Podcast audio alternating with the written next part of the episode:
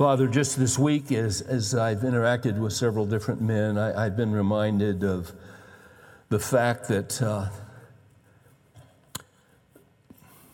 gosh, throughout the uh, seasons of our life, and, and, the, and we're kind of in a seasonal change. We don't get huge weather changes here, but we get, we get a little wisp of it, and it's kind of fun when it happens. But there are certainly uh, changes of the seasons in our lives. Uh, and oftentimes, Lord, in, in every season, and we look back and we see the different, not only seasons of our life, but we see the chapters of our lives. Here and there, we'll find ourselves in a very, very tight place where seemingly we are hemmed in and we're in trouble and um, we're under great pressure and we don't see a way we don't see a way out. And those events keep us up at night and they it increases the acid in our digestive system. It just messes us up when we're in just a tight tight place and we don't see any possible exit and one of my favorite sections of the Psalms is 46 in verse 1, where it says, God is our refuge and strength, a very present help in times of trouble. But I always remember that alternative translation in the margin of the New American Standard that simply says, God is our refuge and strength. He is abundantly available for help in tight places. And I pray for that uh, young guy who emailed me at his email said 2:30 in the morning. He's in a tight place. There are other men who are following you. They're in a tight place. It's not all of us right now, but it's some of us. Oftentimes, Lord, we do everything we can do, but we get to a point where we are powerless. And as Jehoshaphat said in one of those situations in the Old Testament, he said, We are powerless, but our eyes are upon you. You are the God who makes a way where there is no way. You are the God who calls us to call upon you in the day of trouble. He said, Call on me in the day of trouble. I will rescue you and you will honor me. We look back over our lives, we see the times we've been rescued. We see the times you've gotten us through and made a way of escape where five minutes before there was no way out.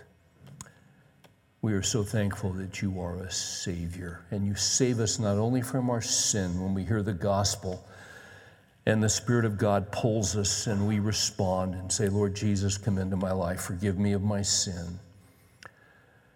You save us, you give us eternal life, but you just keep on saving. How grateful we are to know you. We ask tonight that you'd give us teachable hearts, make us wise in the scriptures. We want to live as wise men. We've all spent so much time living as unwise. Give us your wisdom tonight. Help us navigate the stretch of trail that we're on right now. This is new trail. We've never been on it. Uh, whatever our age, we've never been this age before. If we're 45, we know what it is to be 40. But 45 is a new stretch. If we're 25, it's all new. We know what it is to be 20. We've never been 25. If it's 75, we've never been on this stretch before. So we need your wisdom. And throughout those different chapters of life, we can find ourselves in tight places. but thank you for saving us in the past and saving us just one more time. And then you'll save us just one more time after that. We honor your name tonight, and we pray these things in Jesus' name. Amen.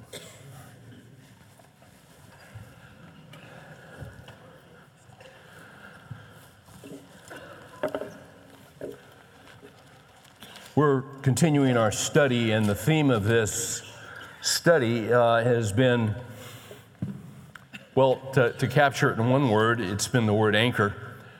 Um, we, we started off with the concept out of Deuteronomy 6, where Moses is addressing the men of Israel.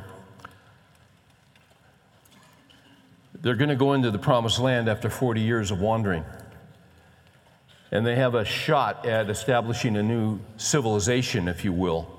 Their fathers had failed, that's why they were wandering. And we've been over this numerous times, but just quick review. He says in Deuteronomy 6 now, this is the statutes, the judgments, the commandments which the Lord your God, he's speaking of the Old Testament.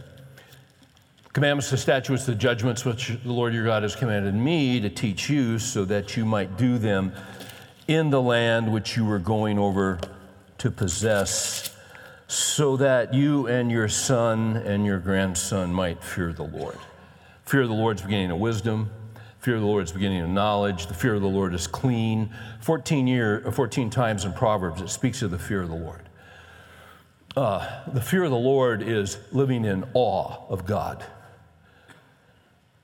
And I think there's a lot more to it, but one other aspect was, I was reading Jerry Bridges, who was a great writer, uh, one of his books on the fear of the Lord. And in there, Jerry's talking about there's an aspect of the fear of the Lord where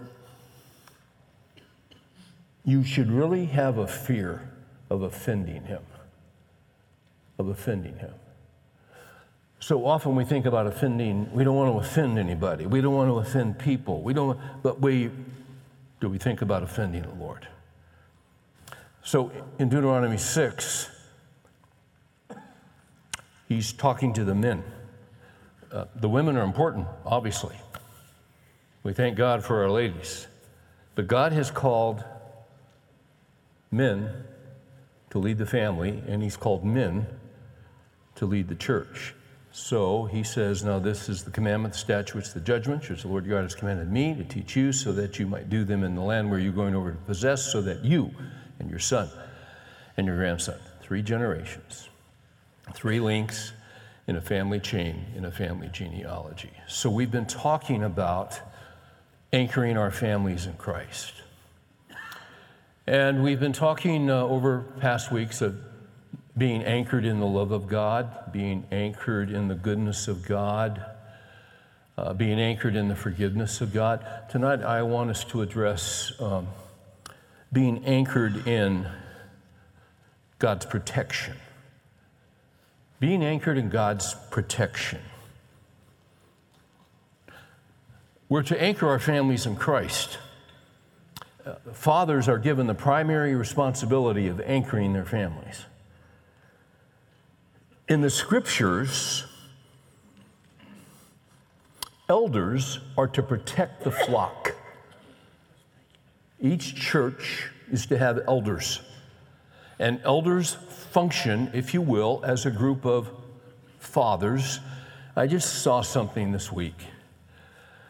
Uh, one of the largest churches in the country, one of the largest evangelical churches in the country, was going through a pastoral change. And this is a church that has appointed women elders in the past, and in the new pastoral change, the new lead pastor they've appointed is a woman.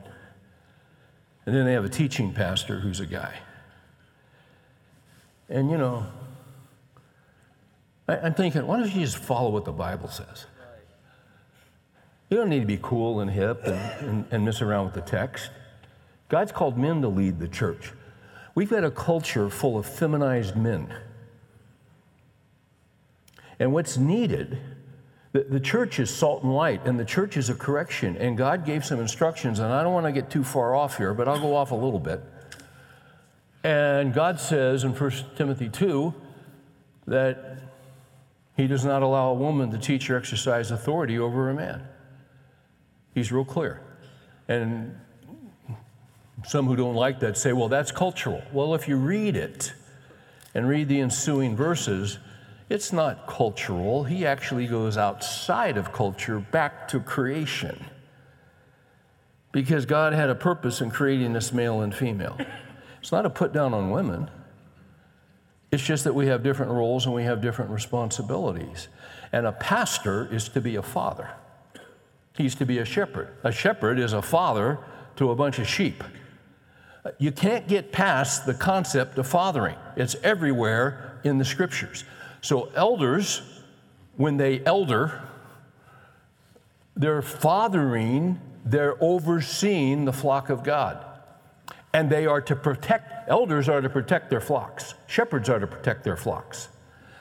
Uh, fathers are to protect, and grandfathers are to protect their families. So, tonight we want to look at the concept of being anchored in God's protection.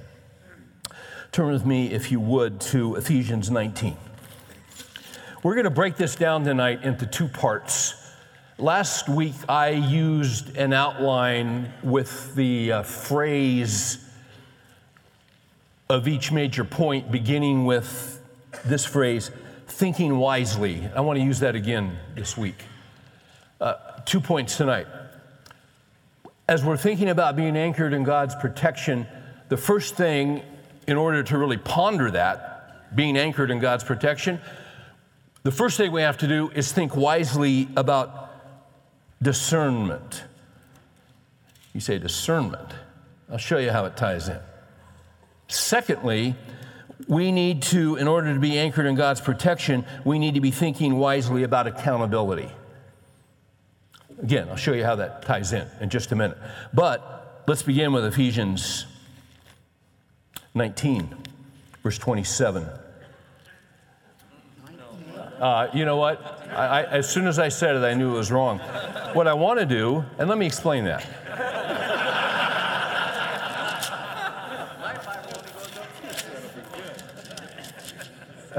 Obviously, we're not anchored in God's protection here tonight because I'm speaking heresy already. We want to go to Acts 19 because and let me explain this a little further. Because in Acts 19, Paul is speaking to the Ephesian elders. Did I get myself off the hook there? Sort of, okay. All right, that was a close call. But I'm glad you guys are paying attention. Man, I mean, I, I haven't seen a reaction like that in quite a while. That was good. So we're going to go to Acts 19. And, and what's happening here is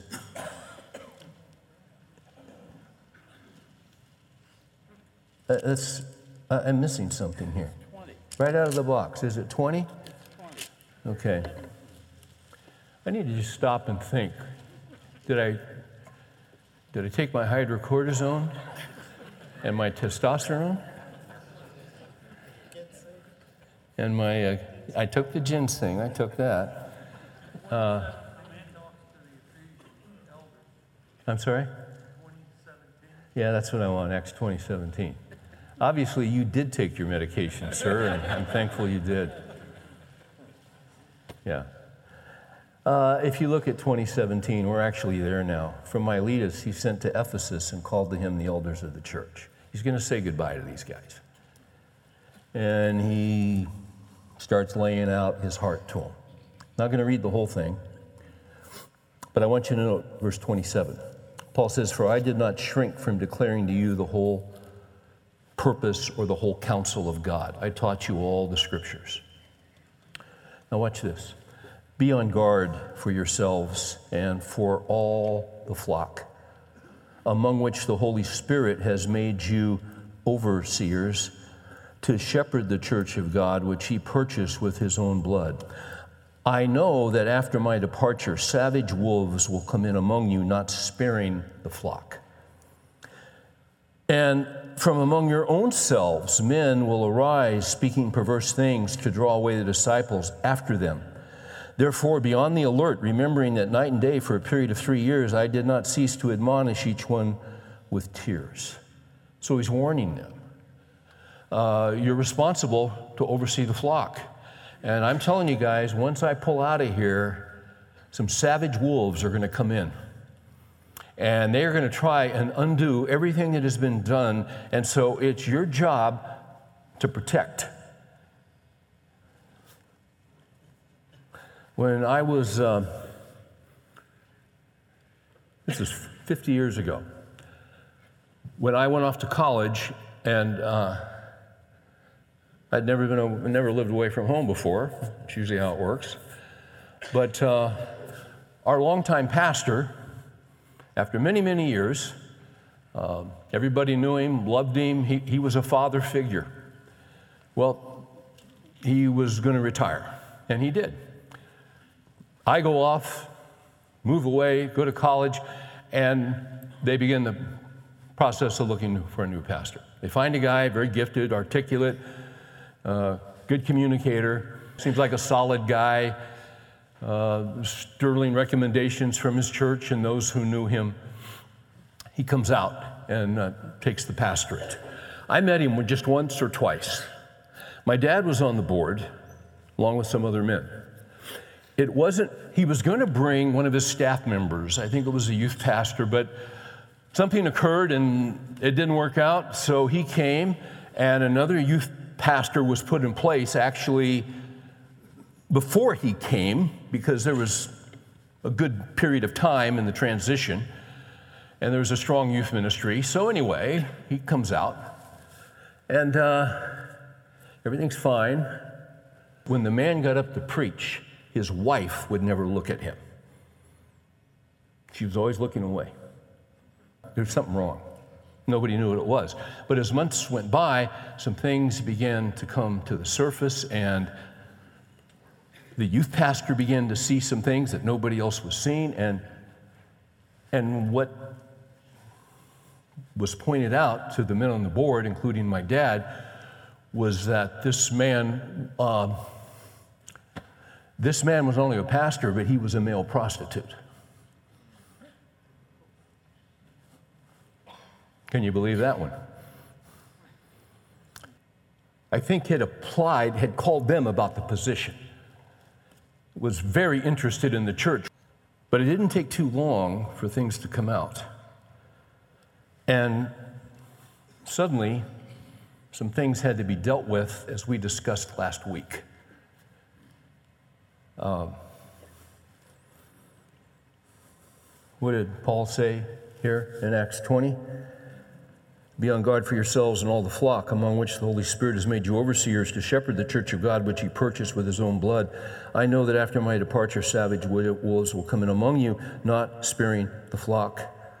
For among your own selves men will arise, speaking perverse things to draw away the disciples after them.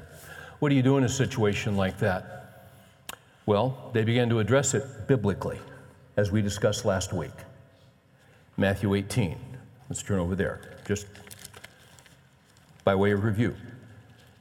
Uh, there is something in Scripture, and we discussed this last week. I'm just going to touch on it tonight because some of you, just to, you know, just to review it. Church discipline is not pleasant, and it's not anything that anyone enjoys. But Jesus, who is head of the church, you ever hear somebody say, Well, you know, I don't like what's going on in my church? Well, number one, it's not your church, it's his church. Jesus is head of the church. Now, he's a shepherd, he's the great shepherd. We are the sheep. We are his people and the sheep of his pasture. We're a part of the church, but the church doesn't belong to us. So in Matthew 18, what do you do when sin occurs in the church? And this gets very dicey. But there is a formula, and we looked at other passages of Scripture last week. We'll touch on this one tonight. If your brother sins, go and show him his fault in private. If he listens to you, you've won your brother. Um, oftentimes, what will happen is you'll know a guy, you got a friendship with him, you go back a ways, um, you look out for each other, and you'll see something going on in his life. Because you care about the guy, you ignore it. If you care about the guy, if you really care about him and you're concerned about him and you see he's getting pulled off, you got to go talk to him in private, just one on one. Other passages of scripture, as you go and talk to him, you look to yourself lest you too be tempted, Galatians 6. But you, you're not passive. If your brother sins, go and show him his fault in private. Now, what's the point here? Do you want to condemn him? You want to embarrass the guy? You want to humiliate? No, you want to restore him. You want to pull him back. You see? And hopefully, you see when you get off, as we all do, he'll love you enough to help you get back. Because we're all prone to wander and leave the God we love, as the old hymn says. Isaiah 53 All of us like sheep have gone astray. We have turned each one to his own way. That doesn't cease after we come to know Christ. We tend to, we get curious. Oh, I think I'll check that out. Don't check that out. Flee, flee immorality. So the first step, your brother sins, go to him in private, show him his fault. If he listens to you, you've won your brother. Ah, but if he doesn't listen to you, take one or two more with you, so that by the mouth of every by the mouth of two or three witnesses, every fact may be confirmed. So you love him enough that if he doesn't listen, you get two other guys and you're friends and you, you all care for the guy and love him and you go talk to him. Hey, man, we're concerned about you. What's going on? How can we help you? Let's talk about this. Yeah, yeah, and you know, we got too many miles on the tires, not to be honest. We're going through life together. And again, what are you trying to do? You're trying to restore the guy. If he listens, great. But if he doesn't listen, verse 17, if he refuses to listen to them, tell it to the church. Now you got to tell it to the church publicly. Um, nobody wants to do this, but sometimes it has to be done. And the purpose of this, as we talked about last week, again, is not to humiliate someone or embarrass them. The purpose is to restore them. And as they're in the community and away from the Lord and not walking with the Lord, others in the body who know them can be aware of it and,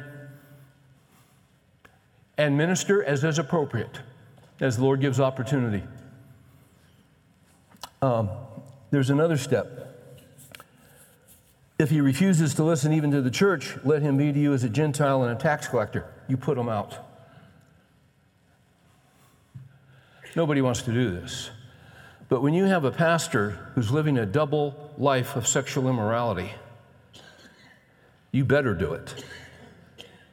You better do it if you're in leadership in the church. Because, see, it's your responsibility. Not to look away, not to ignore. It's your responsibility to obey the word of Christ, who is the head of the church. We might get sued. You might get sued. What does that have to do with anything? You obey. Oh, you trust and obey. Interesting how sometimes we got to put our faith on the line, isn't it? It sure is. So, my father and the other guys on the board were starting this process and going through the process. This man was uh, defensive, he was lying, he was deceitful. He started spreading things about the men on the board. Uh, but they were going to follow the scriptures, except for one man on the board who felt like the right thing to do was to side with the pastor. Now, you explain that to me. And he kind of let the pastor know what was going on before they actually talked to him. He thought it was the civil thing to do. That was the stupid thing to do. Because this was serious.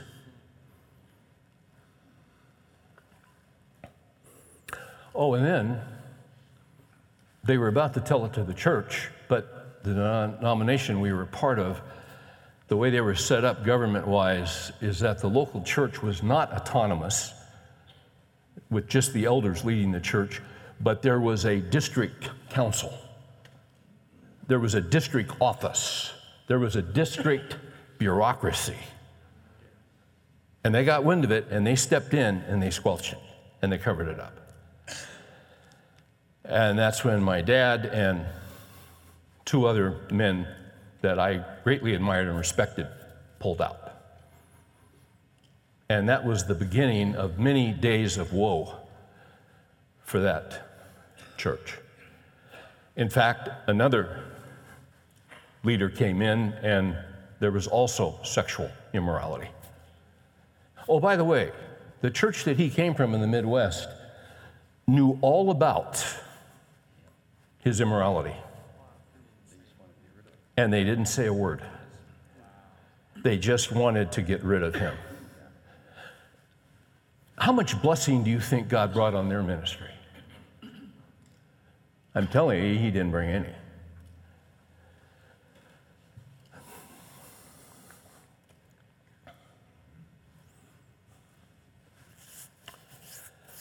So, what was that, 18 or 19 when that happened? Uh, 10 years later, 11 years later, I'm a rookie pastor, just a few miles up the road in another church. And uh, I was, uh, I, I, was young and I was stupid. Uh, because when you're a pastor at 27 or 28, that's what you are. Even if you have a seminary degree and your heart means well, but you don't have any experience. I had a situation one day where I got a phone call. Oh, just a young rookie pastor. Maybe I'd been there a year, year and a half, small little church. I got a phone call, and there's the gal at the desk. She said, Steve, I think you better talk. There's a young lady. She's hysterical. I said, okay. And I and she gets on. I said, "Yeah, Steve Farrar." And Steve, Steve, this is, and gave me her name, and I could hardly make it out. And she said, and this gal's hysterical. And she said, "Can I? Can God forgive me of any sin? Can God forgive me of any sin?" And I said, "Wait a minute, slow down here. Just slow down. Hold on, hold on. Tell me who this is again." And she gave me her name. Oh, I knew who it was. I'd known her since she was 12 years old, and she was now probably 19. Um, I said, "What's what's going on? What's happening?" Can God, sure, God can forgive you of any sin. But, uh, and she's just sobbing. I said, Where are you? And she told me, I said, Can you get down here to the office? And she said, I can. not I said, Why don't you come on down? Can you get her by yourself? I can't. She's just sobbing. So 20 minutes later, here she is. Now, let me back up a little bit. In our area, there was a church that had a booming youth ministry. Booming a few years prior, I had actually spoken at their weekly event. And the guy leading it was charismatic, he was winsome, he was smooth, he was he was a gifted communicator. And there were just kids hanging off the rafters.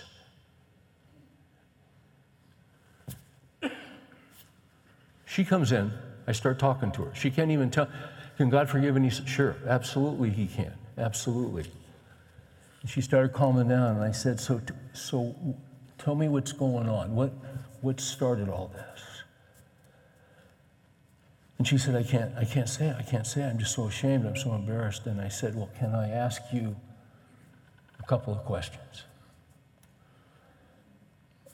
Oh, did I mention she was a, was the new secretary for the guy who was the charismatic youth pastor and had been for about a year. I said, So let me ask you this. Is, is this sin that you're so worried about, is it sexual in nature? I, says, I said, Is it with someone who is married? Is it someone in ministry? And then I named the guy, and she just broke down.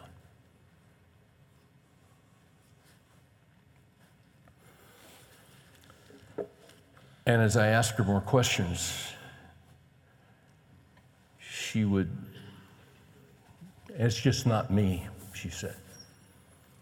It's other girls in the group.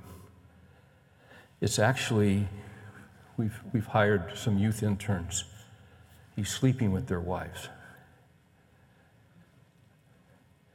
He, he likes to meet us in the church baptistry when nobody's around. I said, okay. Now, I was young and stupid, but I knew enough to know this guy was a predator. So, what do you do? So, I got some more information from her. I got some more names from her. I did a little homework. He was gone, he was no longer there. He had gone to a national youth ministry because he was the up and comer. And uh, he was so gifted. What I did was I called the president of that ministry, who was a big, big, big time youth minister. I'd actually heard him speak before six or 7,000 high school kids a few years before. And he went all over the country, and he was a charismatic guy and winsome, and he was just incredible. I called him. They're not a church. He was the only guy I knew, so I called him and I told him who I was, and I said, Listen, I got to tell you something that's very sad and tragic, but. And I laid it out for him. And uh, I said, I'm calling you first because this other guy, I'm going to call him next. But I want an agreement with you that if I fly down tomorrow, you guys will meet with me and you'll have him there. He said, okay. So then I get on the phone with the other guy and I said, hey, the gig's up. I got names, I got dates, I got locations. And I'm coming down tomorrow and I've already talked to your boss. We met the next day for several hours. And uh, it didn't seem to me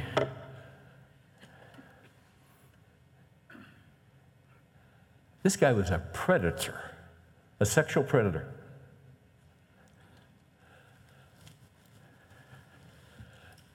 And I gave you an illustration of an occurrence last week that I had been involved in with another guy. But I remember what this guy, this gifted youth guy, you say, Well, I, I, am just afraid I'm going to lose my ministry. I said, You don't have a ministry. You're deceiving yourself. You have no ministry. Do you lead them to Christ and then you sleep with them? That's a ministry? And I didn't, I, you know, last week we talked what the scripture says about repentance. There's a godly sorrow. It wasn't there. And his, his boss was uncomfortable. I, I couldn't, I didn't know him, I couldn't figure it out. But after several hours, I said, Look, I've done what I think I'm supposed to do. I don't know your board member, I don't know anything.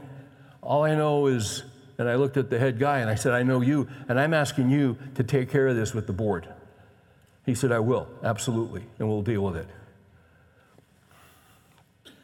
I said, okay. So fast forward 10 years. Uh, I am. Uh, I'm flying into an airport. Guy picks me up. Uh, we're going to drive two hours to a big men's deal. And this guy's solid. The guy was picking me up, and he's just solid. The guy's just solid in Christ. He's had a great ministry over the years. And we're pulling up and going into the mountains, and we're talking. He goes, "Hey, did you ever, did you ever meet?" And he gives me a name, and it's the guy who was the head guy you know, the top guy. I said, Yeah, I, I, I heard him speak once and I was in a meeting with him once. He said, I just went to his funeral on Tuesday. I said, His funeral? I mean, what, was he 40? He said, Early 40s. I said, Heart attack? He said, Stevie died of AIDS. AIDS? Apparently, all these years, as he's ministered, he's been involved in homosexuality and recruiting young boys.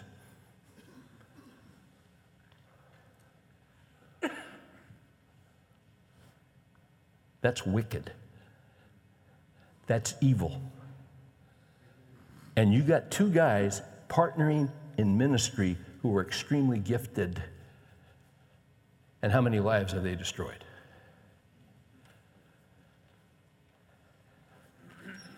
You can't ignore that. You can't ignore it. A lot of churches, but a lot of churches do. Because you see, it's just.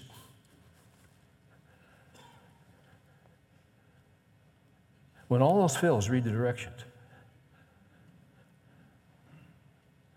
What, what did, uh, what did Paul say to the Ephesian elders? When I depart, savage wolves will come in among you. And let me tell you, they're out there. They're out there.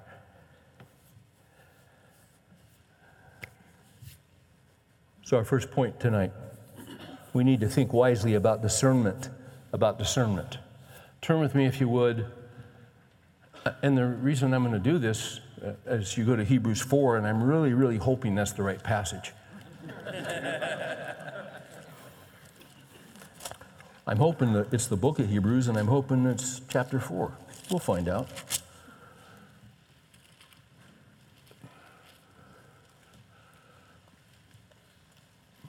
We, uh, we live in a culture that says there is no right or wrong. And, it, and it's amazing, quite frankly, how many Christians are, in bibli- uh, are really in, uh, in biblical kindergarten or junior high school. Uh, because they're not in the book, because they're in churches that don't teach the book, but they give homilies and nice little, you know, nonsense stuff. No meat, just Gerber's baby food. But, but see, we got to teach the whole counsel of God. Thankful that we're in a church where the whole counsel of God is taught.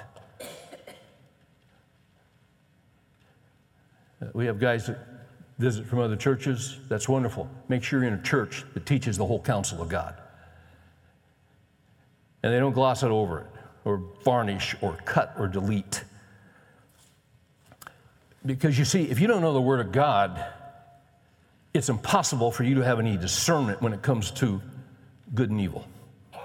You can't discern between the two because the culture, see, we breathe in the oxygen of the culture, we drink the Kool Aid of the culture. There's no right or wrong. Don't judge me, don't judge me, don't judge me.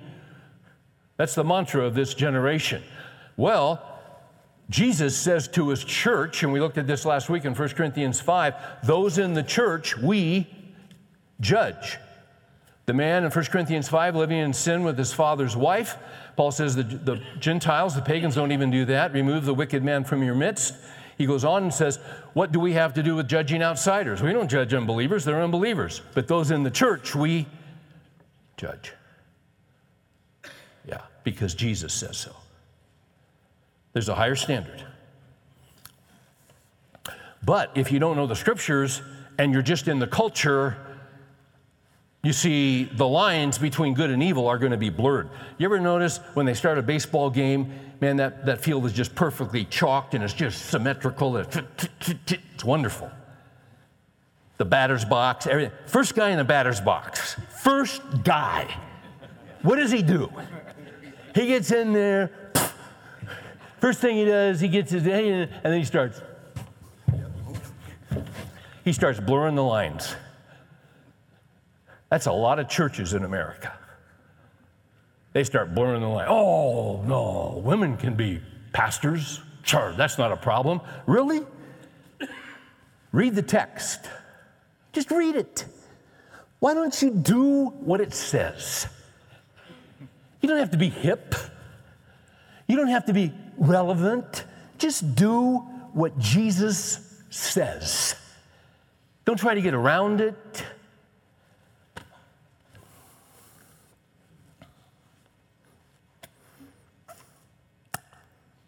They're blurring the lines. Can't even see the batter's box. Right? Look at Hebrews 4, verse 12. For the word of God is living and active and sharper than any two edged sword, and piercing as far as the division of soul and spirit, of both joints and marrow, and able to judge the thoughts and intentions of the heart. And there is no creature hidden from his sight, but all things are open and laid bare to the eyes of him with whom we have to do. The Word of God is the standard for the church. It's the Word of Christ, it's the Word of Jesus. And the more you know the Word, think back to what Paul said to the elders at Ephesus.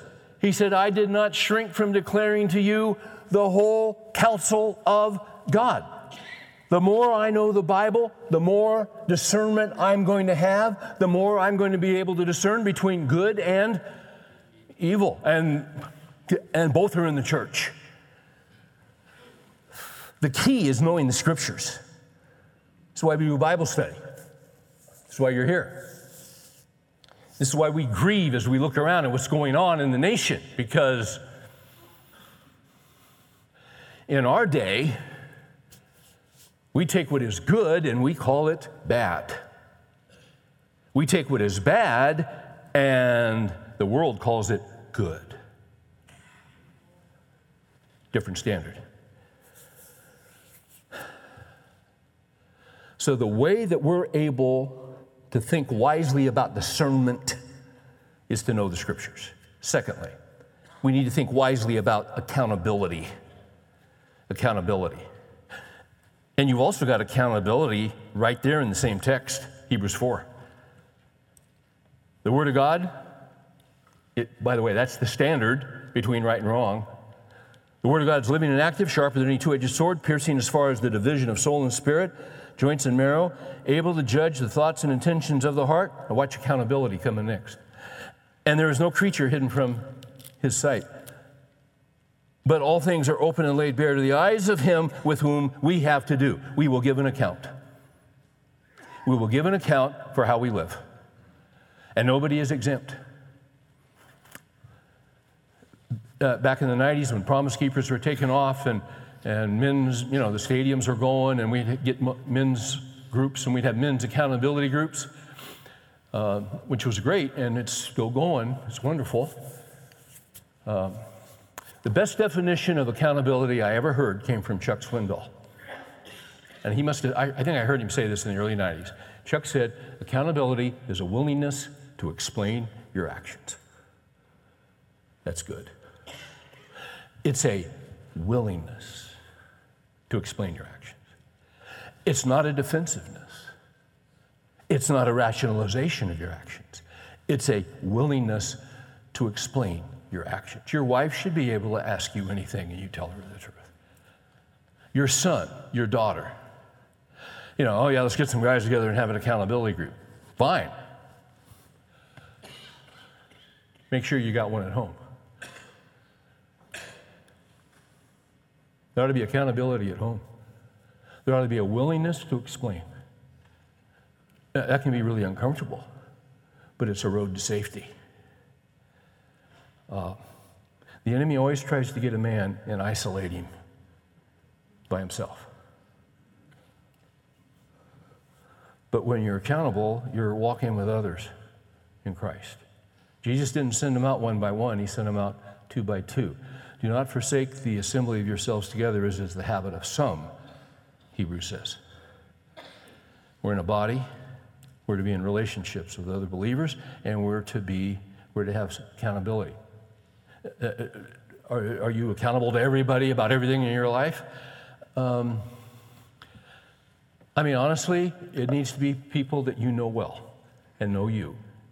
And you look out for each other and you love each other. Now, uh, that's where it starts. If you're a leader, your life is to be examined before you're put in leadership. It's very clear in the scriptures. Accountability is a big deal when you're talking about God's protection because you see, follow this with me. All right. We're talking about anchored in God's protection. We said that elders are to protect their flocks, grandfathers, fathers are to protect their families. All right, in order to protect, I have to be able to discern between what's good and what's evil. Do I not? Yeah. And then I need to be accountable for my leadership.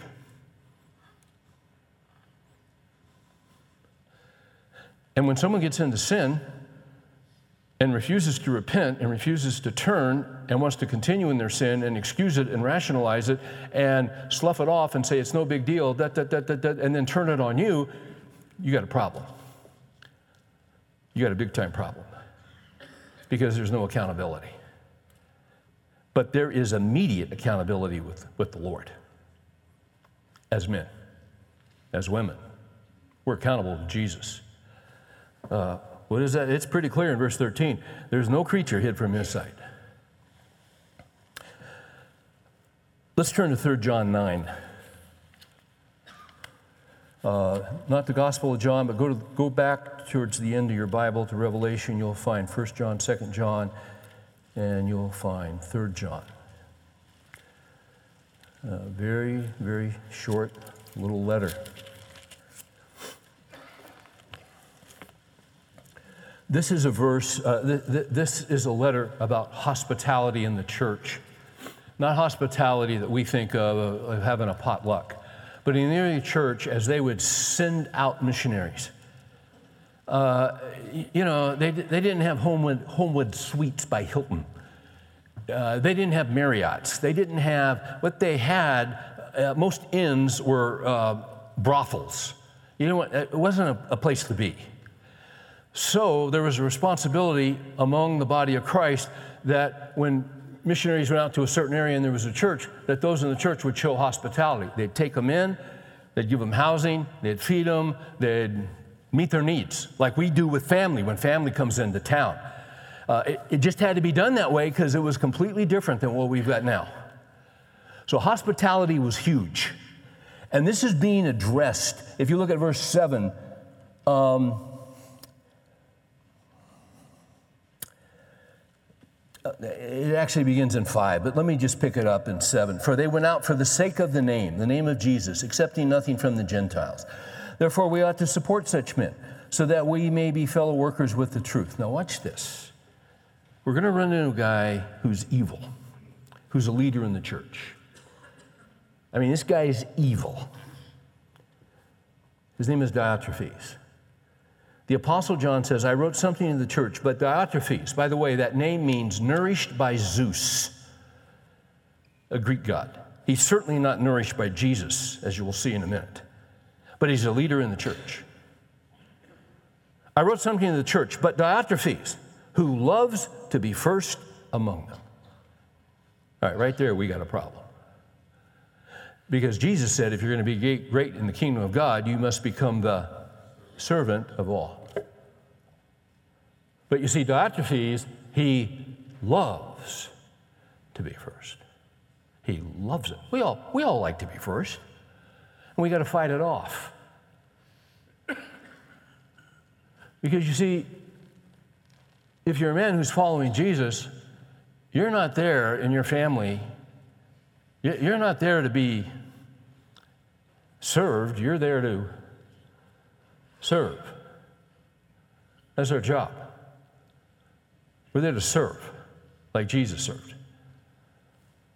But Diotrephes, who loves to be first among them, now watch this.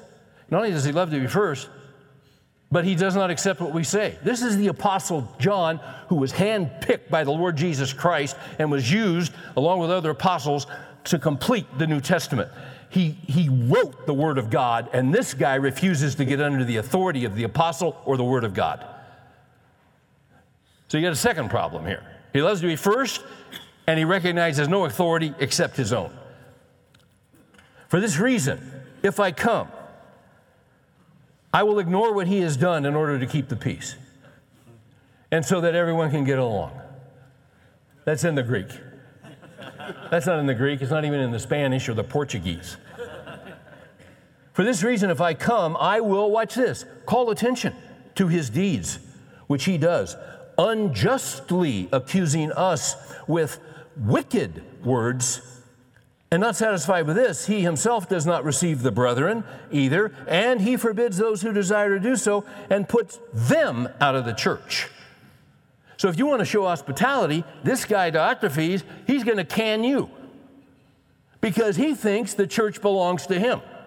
But the church doesn't belong to him, it belongs to Jesus. And the Apostle John is going to come into town and he's going to take this guy on. And he's not going to ignore it. He's going to face it off and deal with it because it's a cancer in the body of Christ. And then he says this in verse 11 to show you just how serious this is. And before I read 11, I, I, I can't forget. I, I want to give you a little more definition on Diotrephes who loves to be first among them. By the way, there's a great Greek scholar who's with the Lord now, but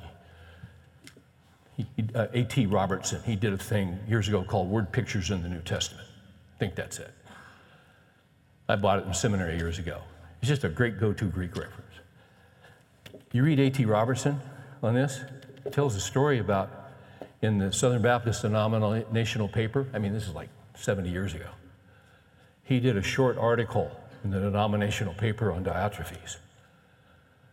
And 25 deacons across the country in different churches wrote in complaining that he was singling them out.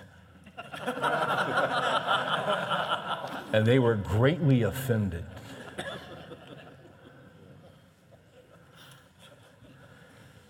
Diotrephes, who loves to be first, one commentator has said that one who loves to be first is selfish, is self centered, is self seeking, and self promoting.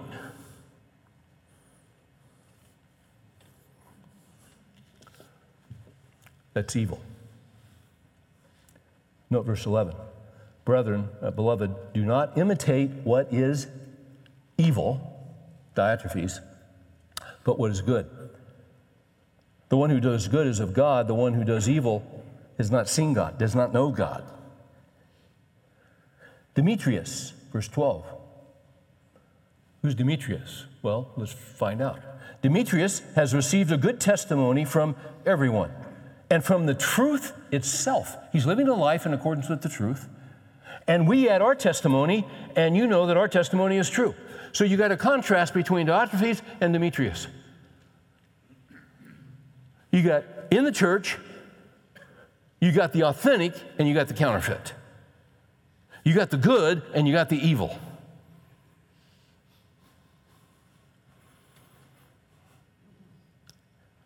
You got a true servant and you got a savage wolf. By the way, what do you think this Diotrephes, if he was this way in the church, what do you think he was like at home?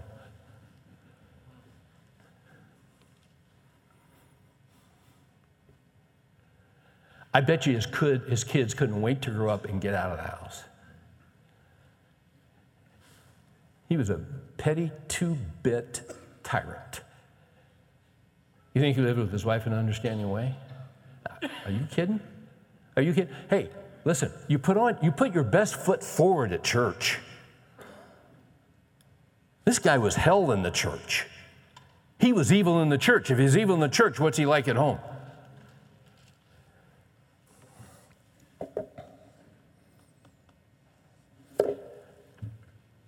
When someone loves to be first, let's get that again. They're selfish, they're self centered, they're self seeking, self promoting.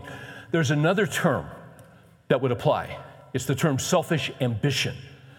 Flip over to Philippians chapter 1. Paul's in jail, as he often is.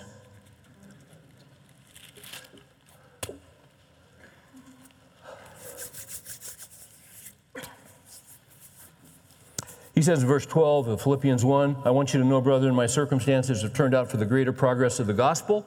Wow, greatest preacher is locked up? Yeah, but you can't lock up the gospel. And he goes on and explains it. My imprisonment in the cause of Christ has become well known throughout the whole Praetorian Guard and everyone else. These uh, Praetorian Guard were the cream of the cream in, uh, in the Roman Empire. They were the top soldiers. Uh, the, the Roman Senate was made up of former Praetorian Guards. I mean, these guys were the studs. Uh, and in this imprisonment, a Praetorian guard was chained to the Apostle Paul for eight hours, and then there'd be a shift change, and then another guard would be chained to Paul. As Ray Stedman pointed out years ago, Paul wasn't chained to the Praetorian guard. The Praetorian guard was chained to Paul, and they couldn't get away from him. And one by one, they started coming to Christ.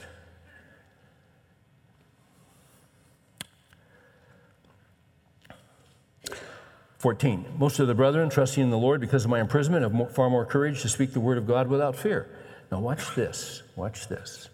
Some to be sure, he's locked up. He, he, the only place he can preach is inside.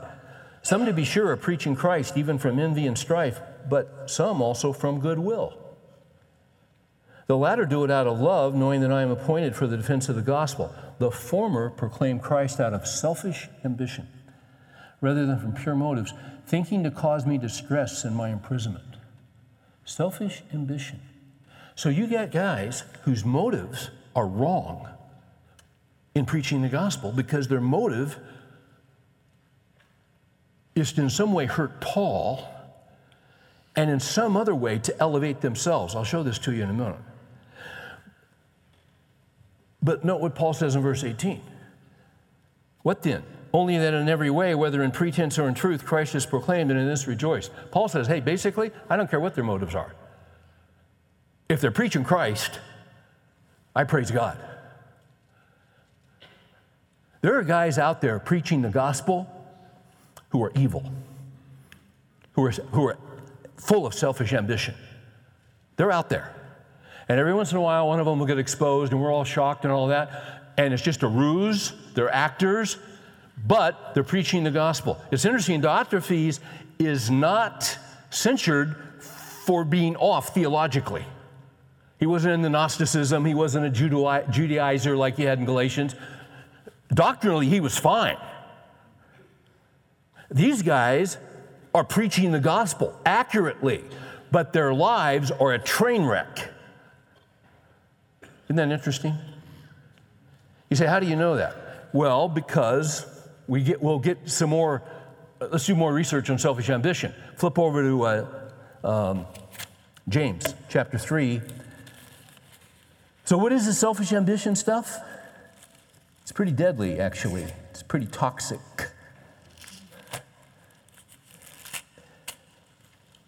James 3:14.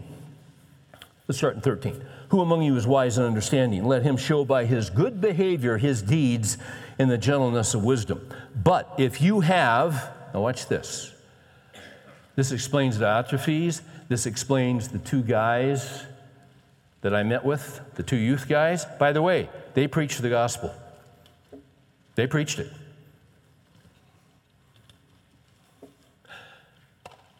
The pastor who came to our church when I was in college, he preached the gospel. They all denied it by their lives, but they preach the gospel. Watch this. But if you have uh, 14 of James 3, but if you have bitter jealousy and selfish ambition in your heart, do not be arrogant and so lie against the truth. Now, watch this. This wisdom, this selfish ambition stuff, this wisdom is not that which comes down from above, but it is earthly, natural, and demonic. For where jealousy and selfish ambition exist, there is disorder and every evil thing. Is there not? Yes when a pastor is also a male prostitute. When two gifted youth evangelists, one is sexually assaulting the girls, the other is sexually assaulting the boys. That's wicked and evil. and it comes down not from above, but it is earthly and natural and it is demonic. Where there is jealousy, jealousy, yeah, because you see, where there's selfish ambition, they just want to be up front. It's the need to lead. It's the need for applause. It's the need to have the attention on you. It's the need to be uh, uh, uh, appreciated. It's the need to, it's just the need to be in control and to be out front, but it's just an act. It's false.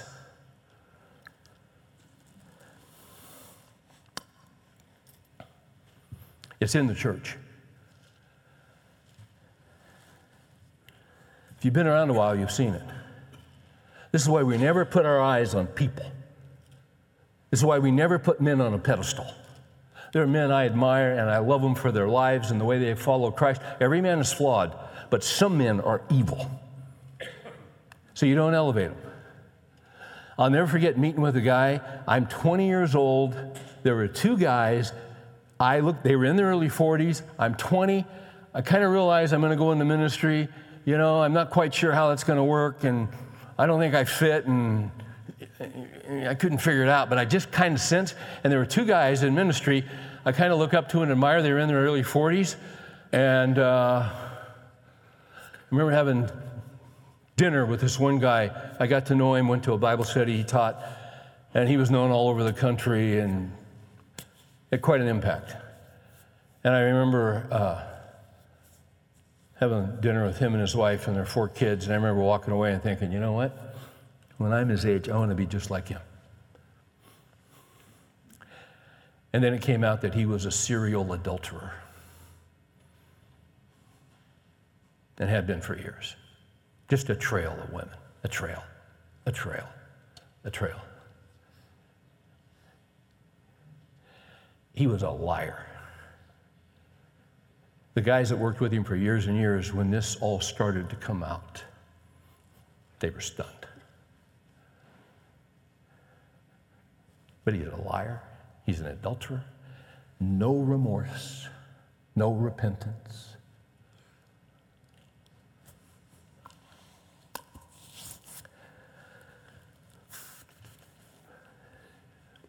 This is not pleasant, but it's real.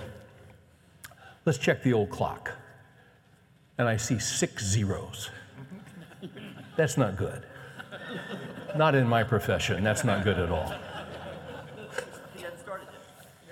Oh, he hasn't started the clock yet. Is that it? Oh, thank you so much for that grace and mercy.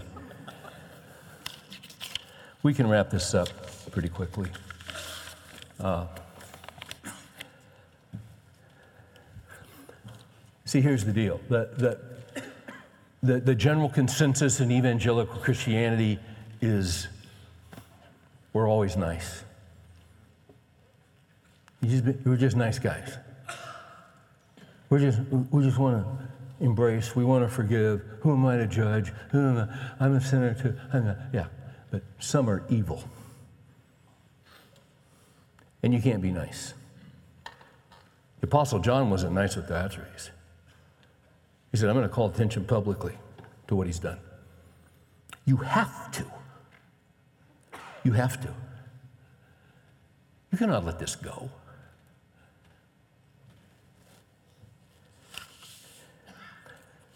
Brad Hambrick, a Christian counselor, has done an article called We Are Equally Sinful. We are not all equally broken or toxic. He makes a distinction here. Takes a little discernment. Let me give it to you real quick. He says, Let me begin with the first sentence of the title. We are all equally sinful. Whatever distinctions we make later in this article, um, understand this we're all sinners. There's no varsity and there's no junior varsity sinners. We're all in the same league, sinful, and in need of the same Savior, Jesus, and by the same means, repentance faith. It's the bottom line.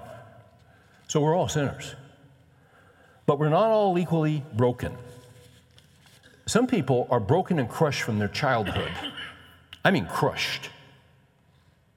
And he finds it this way, and he's speaking to Christian counselors. I'm using these terms broken.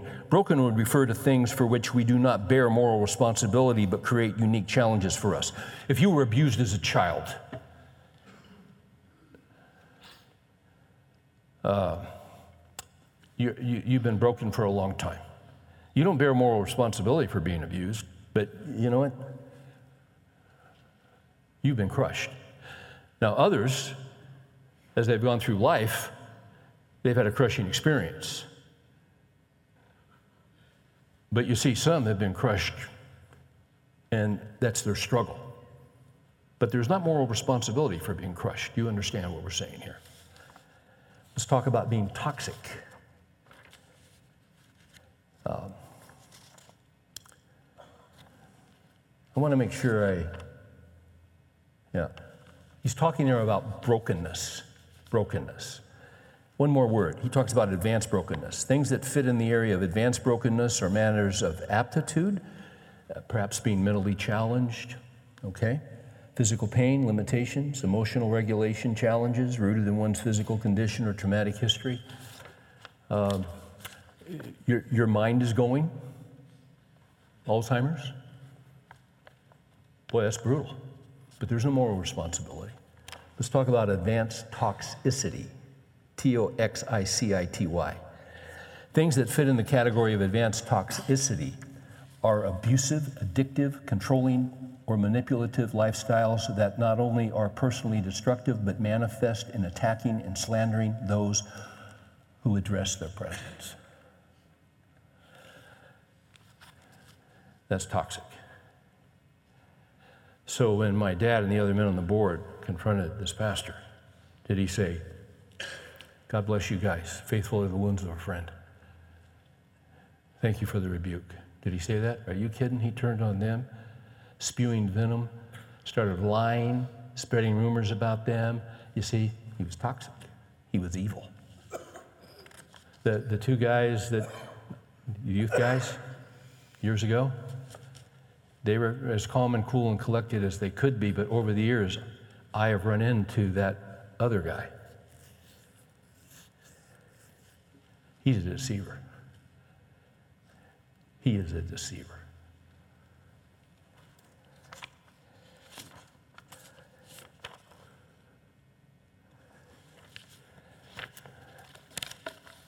This guy linked to an article, and we're going to finish with this. This article is called Five Indicators of an Evil Heart. Here's the deal.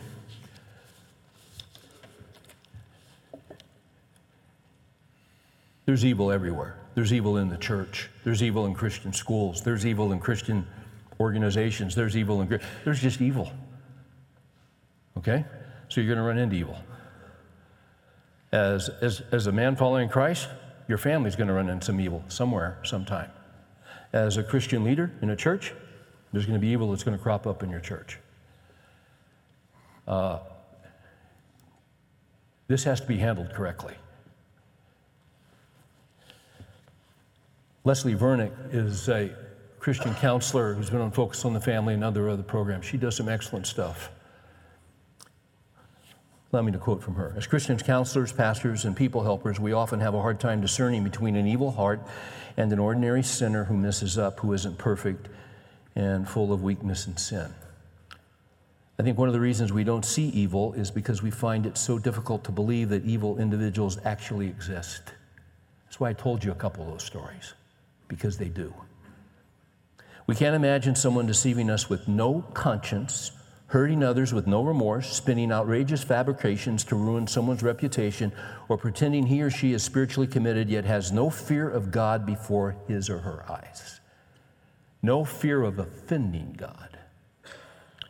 The Bible clearly tells us that among God's people there are wolves that wear sheep's clothing. Jeremiah 23 14.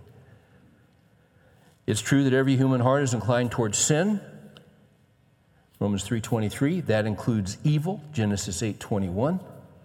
We all miss God's mark of moral perfection. However, most ordinary sinners do not happily indulge evil urges, nor do we feel good about having them.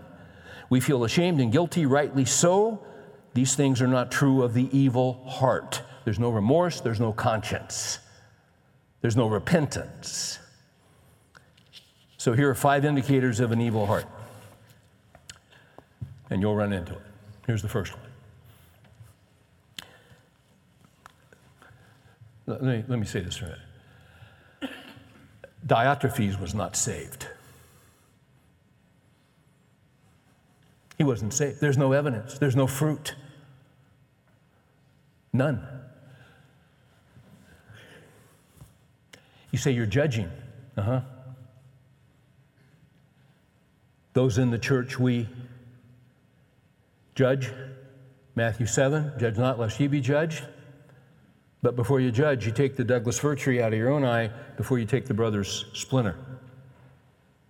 Um, man, I heard this years ago. If you're uncomfortable with judging, you can at least be a fruit inspector. because the Bible says you'll know them by their. And if there's no fruit, Matthew 7, at the end, Lord, we did miracles in your name. Jesus said, Many will come to me on the day. He didn't say a few will come to me, he said, Many will come to me. Many. And say, Lord, we did works of miracles in your name. We cast out demons in your name. We did works of power in your name. And I will say to them, watch this, depart from me, I never knew you.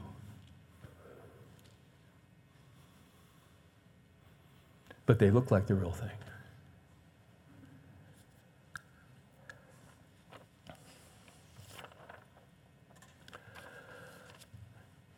Evil hearts.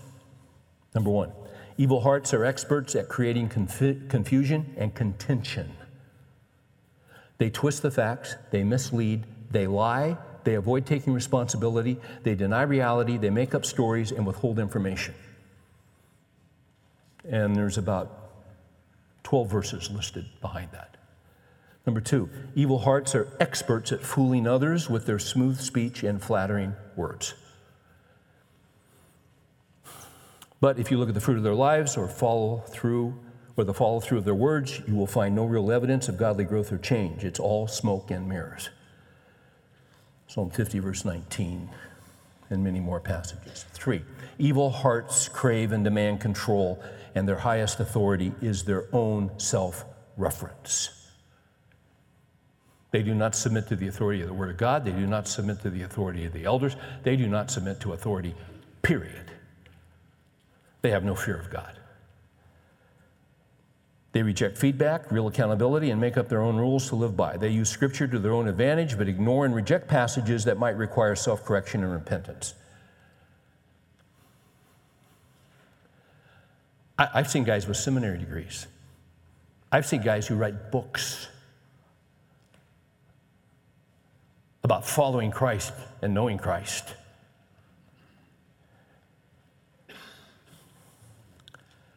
while committing uh, sexual assaults. It's tragic. Uh, number four, evil hearts play on the sympathies of good willed people, often trumping the grace card.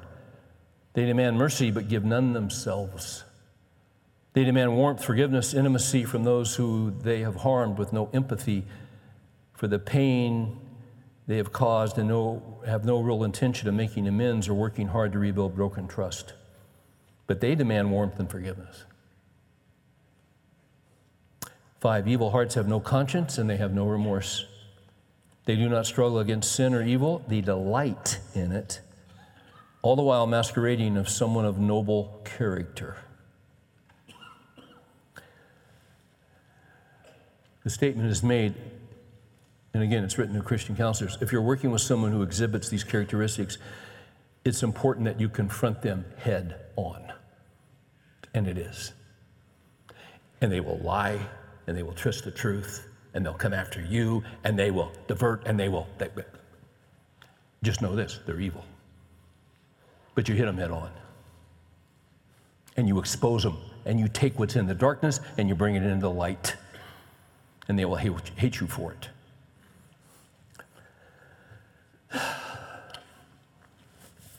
You must name the evil for what it is.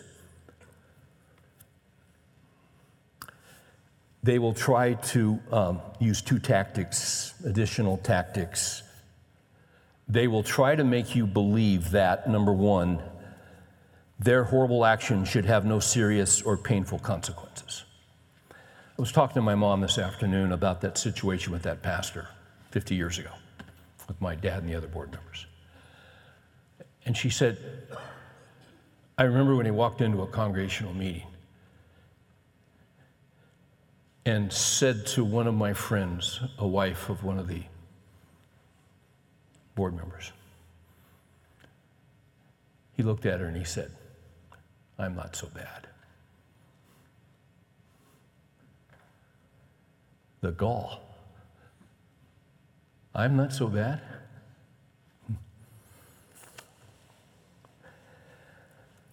They want you to believe their horrible actions should have no serious or painful consequences.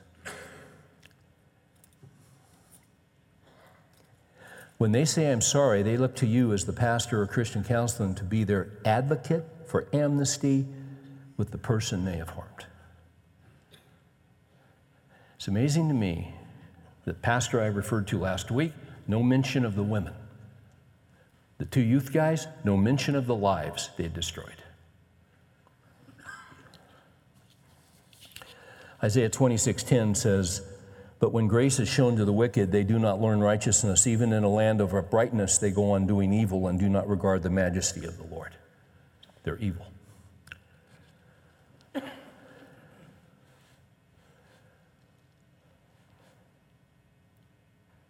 The Bible tells us that talking does not wake up evil people, but painful consequences might.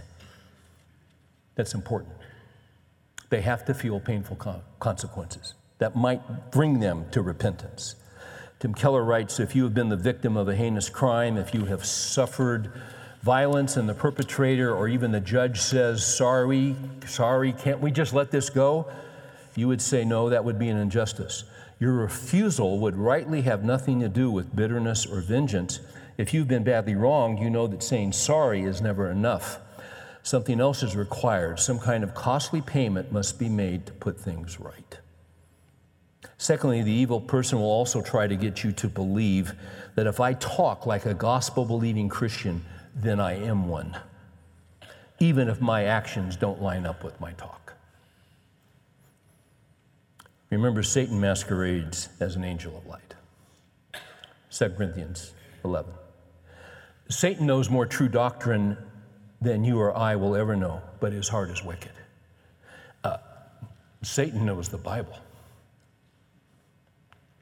He knows it from cover to cover.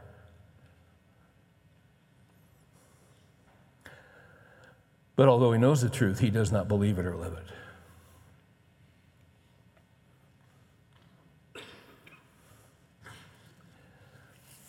The Bible has strong words for those whose actions do not match their talk. If week after week you hear the talk, but there is no change in the walk of the person who did the harm, and especially if you are receiving feedback from the person who has been sinned against that there is continued covert harm, deceit, and manipulation, you have every reason to question that person's relationship with God. Part of our maturity as spiritual leaders is that we be trained to discern between good and evil. Why is that important? We covered that earlier. It's because evil usually pretends to be good, and without godly discernment, we can be fooled. When you confront evil, chances are good that the evil heart will stop counseling or meeting with you because the darkness hates the light and the foolish and evil heart rejects correction. But that outcome is far better than allowing the evil heart to believe that you are on his or her side, or that he's not that bad, or that he's really sorry, or that he's changing when in fact he's not. The book of Daniel says in Daniel 12:10, the wicked will continue to be wicked. This is heavy stuff, obviously. Um, I want to close with 2 Corinthians 13:5, which simply says this: Test yourselves to see if you be of the faith. Examine yourselves. And you say, Well, Steve, I, I believe in Christ. The demons believe.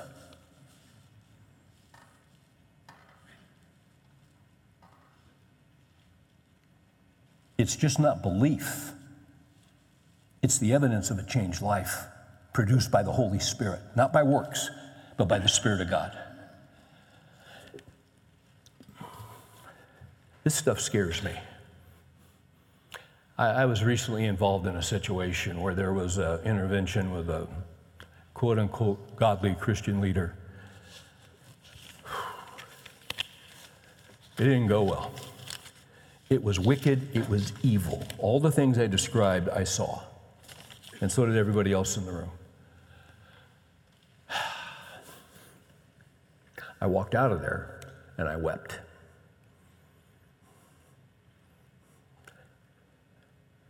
I scare myself. I've said this before. I try to pray two things every morning. Number one, let not the foot of pride come upon me. An evil heart is proud, it's arrogant, it owes nothing to anyone, not even to God. Secondly, I try to pray, do not let me wander from thy commandments.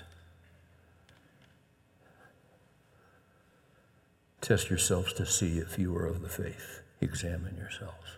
Is there fruit? How do you react when someone who loves you tells you the truth?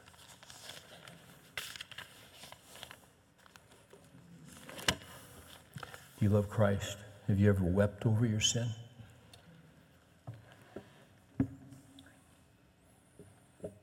A broken and contrite spirit, he will not reject. So let's pray. Father, deliver us from hard hearts. Deliver us from being frauds. We all, we all have the capability. Now, Lord, we're all sinners. We all know that. But Father, never let us develop a hardness to the Holy Spirit when He convicts us. Help us to keep a tender conscience before you. When we sin and you convict us, may we not explain it or defend it or rationalize. it. May we deal with it and confess our sins immediately and get it right we've harmed someone in our family, may we go make it right.